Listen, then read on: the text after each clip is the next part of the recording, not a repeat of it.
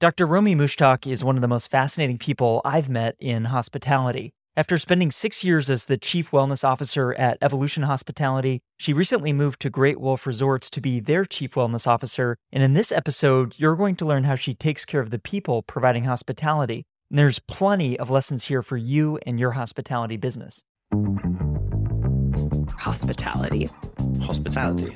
Hospitality. Hospitality brings people together.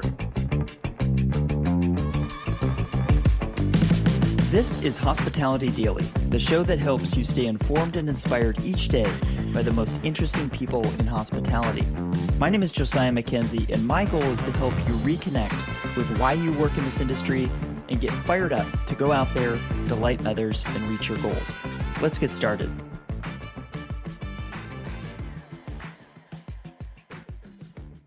Every company in today's world needs a chief wellness officer.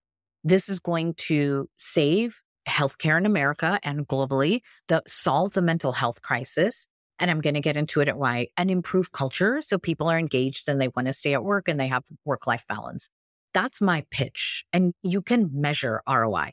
So coming into this incredible role at Great Wolf Resorts, I spent the last six years at Evolution Hospitality as their chief wellness officer. And John Murphy is now the CEO at Great Wolf. And I was recruited there to join them and so excited because one of the gifts of walking into Great Wolf Resorts is they have an incredible people driven culture that's already well established. So getting to walk in there, think when a doctor or medical doctor like myself or doctor of psychology walks in, we have a unique angle of a piece of the pie, like another piece to the afternoon chai party in my auntie's living room that we're going to add the piece of wellness into the culture. There's so many other things that a chief people officer or chief human resource officer does to bolster a culture. Our piece is the wellness and belonging. It's not that unique of a role today. Mm-hmm. When I was first named CWO in 2018, I was probably the first or one of the first doctors in this role. Today, about we estimate from the Corporate Wellness Institute, IPMI's Corporate Wellness Institute, there's about 250, 300 chief wellness officers in the United States. And large companies or Fortune 500 companies, but only about 10% of us are medical doctors or PhD psychologists. The rest are still high level seasoned HR executives. I don't think there's a right or wrong. I'm biased as a doctor thinking we bring in the extra element to understand population health to be able to look at health and wellness data. And in simple terms, what does that mean, Josiah? Nobody wants to be told to eat berries and breathe anymore and everything's going to be fine, right? Or how many times a wellness program has failed because you're going to give a Fitbit to somebody that's already wearing an Apple Watch that's already getting 23 step thousand steps in. Neither one of those things shows your people that you care and that you are here and that you are listening to them. And so my role at Great Wolf Resorts, as you and I are recording this podcast, I'm just stepping into this new role. I'm getting to know the incredible pop culture so that we can create a customized health and wellness program that speaks the language of the pack, that speaks their culture. And that's been the secret sauce to other chief wellness officers and my previous success. You don't just walk in with a generic nutrition plan or exercise plan and ask people to do it. You get to know their needs. So everything will be data driven. I'm so honored to partner with their chief people officer and their VP of HR to get insurance data, to health insurance data, to look at their associate opinion surveys. And I've already done some initial surveys as well to use that data and assess what the special needs of the pack are, and then create a wellness program, which is promoting your mental well being, happiness, and physical well being, but also a health program because there are people with health issues and they need that extra guidance. It may just be as simple as making sure we're partnering you with a primary care doctor that can actually get you in and see you, right? So that's going to be my role. And so I look forward to maybe coming back a year from now and showing you the data that we looked at, the data we measured, and what the ROI is, and what pack wellness looks like. And if anybody is listening to this and curious, I would say there are four or five of us chief wellness officers around the United States that always seem to be on the same panel because the results we've created are above the industry standards. And it had to do with two things. We had absolute buy in from the top, our CEO and executive leadership teams, they were involved in it. And two, whatever wellness and health programs were rolled out, it was in the language of the culture of the people of the company. It sounds like you're doing a lot of listening right now. You're stepping into this new role. It's mm-hmm. not, I mentioned a lot of conversations, but listening on more of an aggregated level through surveys, through looking at different data sets. What are you listening for? Mm, yeah. I'm also I'm listening to data and aggregate sets, but I'm also hoping to do a listening tour at the lodges and just listen to the needs of the people. I think it it goes back to the skills I learned from some of my most compassionate aunties, right? The ability to not say a word and listen from your heart, not from your ears. But when you spoke, it was something that needed to be said. That's one. Two, listening from the point of view as a doctor to look at the scientific rigor of the data. And three, listen to what the people are saying they need. That it is not fruitful or doesn't create results when you just give everybody the same advice they get at the primary care doctor's office or in an Instagram. You need to sleep, exercise, meditate. Well, gosh, you know, when you're working in hospitality and you have to pull a double shift or work third shift overnight at night audit, there's different needs of people. To answer your deeper question, what am I going to be looking at data specifically? Because I think this is going to, ears should perk up of CHROs and chief people officers that are listening to this and, and maybe even cynical CFOs of like, what's the ROI? You can look at snapshot of annual data, which is what were the top insurance claims that are driving that particular organizations. There are trends in public health in the United States, but every organization is different. So one, I want to look at that, right? And so the example is if cardiovascular health is trending more in the insurance claims than mental health, when we kind of know where the focus needs to be. Just as, as one simple example an associate opinion survey scores. We have to be careful with that. That's a snapshot of data you capture once a year. You have to look at the day to day operational data. And to me, that's those simple things. And an example I used when I introduced myself to the company at our annual leadership conference just last week. God, it's going by fast. I remember saying, I need to learn your operations because the needs of our aquatic employees for their health and well being is very different than the people that are sitting on back to back meetings on Microsoft Teams eight hours a day in the corporate office. And so learning operations and what the physical and mental needs are for that. And then looking at the day to day metrics that drive work life balance and wellness. Like, how long of a commute do these team members have? Are they working from home? How many of them have a part time job and maybe a second job after this or in school? Like that all really determines your mental well being and your physical health. And then the third thing I'll say, and I have to say this as a doctor, and it's a challenge in corporate America, but not one that we can overcome. And you can ask me more if you want, but access to care, right? Does everybody have access to some kind of care? How can we get better at that as hospitality leaders? Mm-hmm.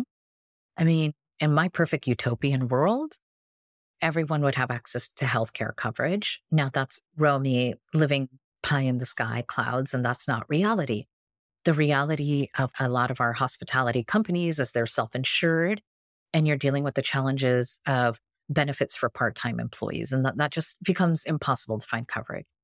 So here are three simple things that I learned in my previous role that we can do is one, make sure for part time employees or employees that for some reason financially don't qualify for a health insurance plan, that they know the options of the Affordable Care Act and that the, it's a sliding scale that can give them some form of healthcare coverage. I think my most sacred time, if I'm allowed to use that word, as a chief wellness officer, and that I miss greatly was the time I spent on the ground in the hotels with our housekeeping team and food and beverage teams. Some of our hardest working heart of the house members. And in me listening and being an auntie, I didn't make them come into a ballroom. I would go on rounds with the executive housekeeping or the director of housekeeping and learn to make beds. And six years later, I still stink at it. But in those moments of silliness and connection, I would hear the stories of how many of our housekeepers didn't have health insurance. Their prescription drugs for life saving medications for high blood pressure and diabetes were unaffordable My job as a doctor and chief wellness officer was to sit there with an interpreter for half the day and find them free medical clinics, affordable prescription drug programs. Now, if you could scale that inside hospitality, we're winning.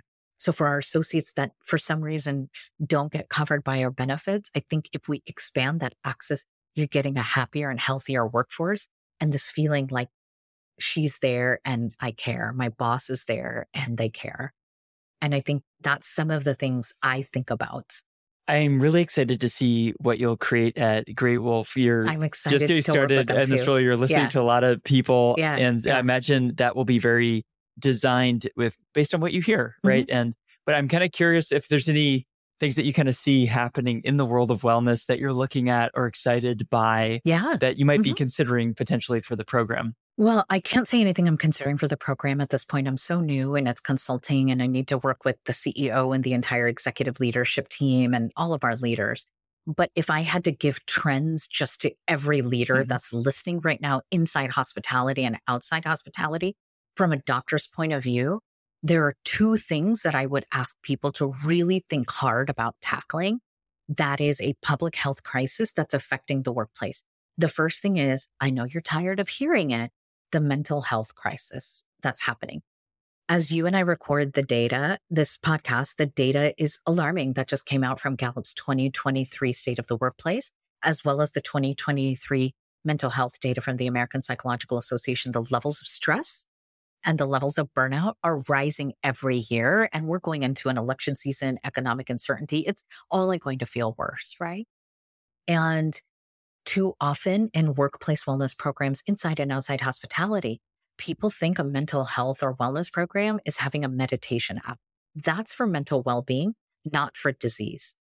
Or having an employee assistance programs. And those are overloaded and many of them are not maximized. And people say, well, we have an EAP program, but they have no idea how is it being utilized?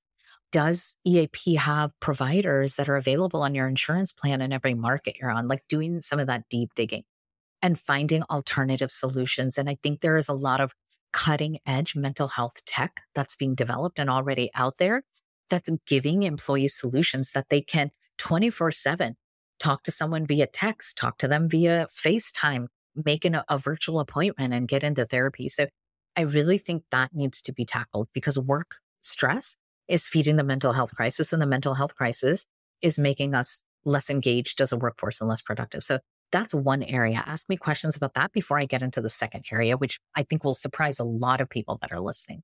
What do you feel like in that area? Most people are, you touched on this a little bit, but what are they uh, missing or misunderstanding Mhm. in this area that you want them to set the record straight on? mental well being is very different than mental health. So, a good program has both things. Mental well being is Am I teaching you emotional resilience? Am I teaching you to manage negative emotions? Am I teaching you practices like gratitude that are going to help you with work life balance? There is a mental health crisis of anxiety, depression, bipolar, our neurodiverse employees it's mental and spiritual bypassing. If you just tell someone who's burnt out, depressed, or anxious, you need a gratitude practice. That's inappropriate and will actually make them feel worse or isolated like they don't belong. I mean, that's why I wrote the Busy Brain Cure. There's a cure for the burnout there for those people as one solution. So I think that's what most people are getting wrong. That you need the entire spectrum for mental well being, but also the ability to help people with actual mental disease. Mhm. That's helpful and I appreciate you clarifying yeah. that. I would love to hear about, you mentioned there's a second Oh, area. Yes, that we're going to just, it's Yeah. like going to a different swimming pool or Okay. going to like a completely different hotel property style. So clear your brain from the mental health data.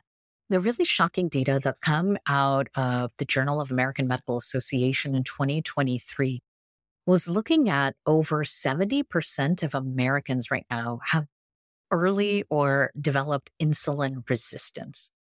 It doesn't mean you have frank diabetes, type 2 diabetes, but insulin resistance can show up from chronic stress.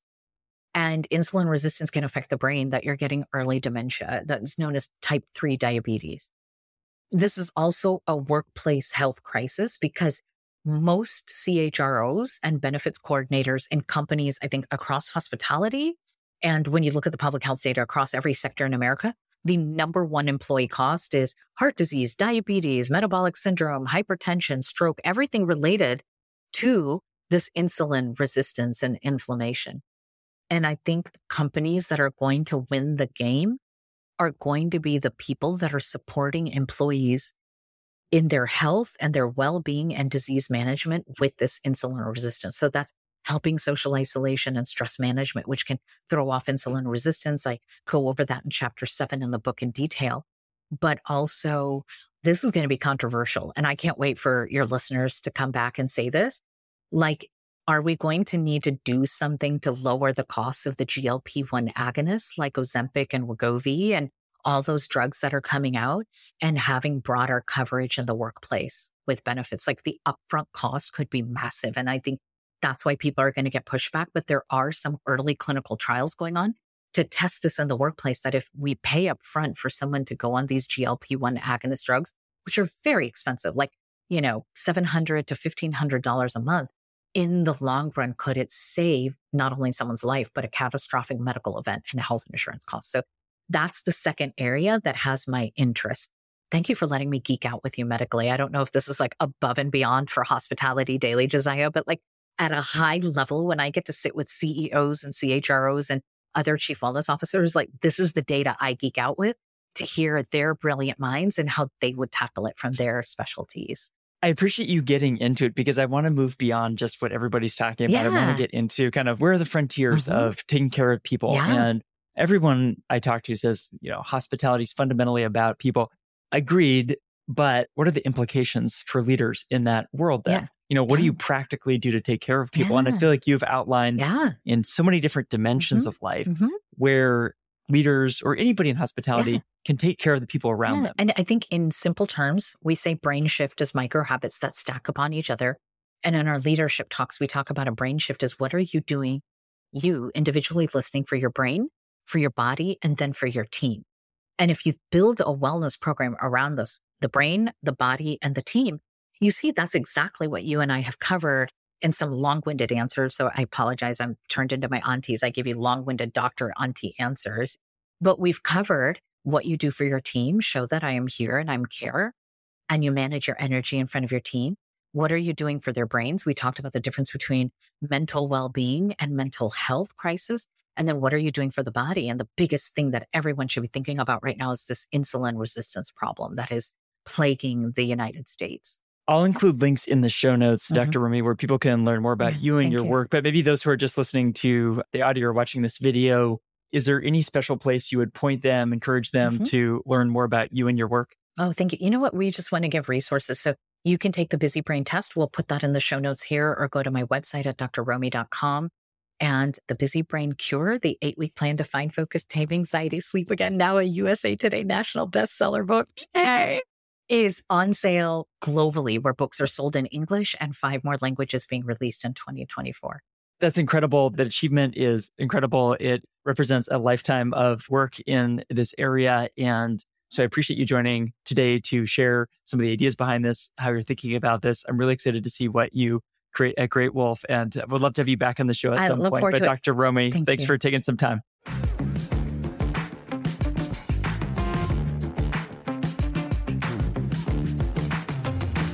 Do you want your teams to make better decisions and free them up to provide the best hospitality? Of course you do. It's probably why you're listening to this podcast. It's also why you should meet Otelier, the software behind every great host. Otelier brings together the best features and functionality from MDO, DataVision, InTouch, HelloGM, Focal Revenue Solutions, and Broadvine to deliver a unified platform that meets the evolving needs of today's hotelier. Their product suite is built to optimize your portfolio's performance and make work more rewarding for both you and your teams, presenting the right information at the right time to make the best decisions more quickly and improve operational efficiency. I encourage you to listen to my interview with their CEO, Vic, on the podcast this week. I was blown away by how they're using data and business intelligence to turn AI from just a buzzword in the industry into something that's very practical and possible for anyone on your team to benefit from. This is how you drive results. I have a link to this in the show notes and encourage you to learn more at otelier.io. That's O T E L I E R.io. I produce this podcast each day and give it away for free because I want us all to learn and grow together. If you enjoyed today's episode, I just have one favor to ask. Please take a moment to text or email this episode to a friend or colleague who might appreciate it as well. They'll be grateful to hear from you, and what we covered in this show can help them as I hope it helped you today. Thanks for listening, and I'll see you here tomorrow.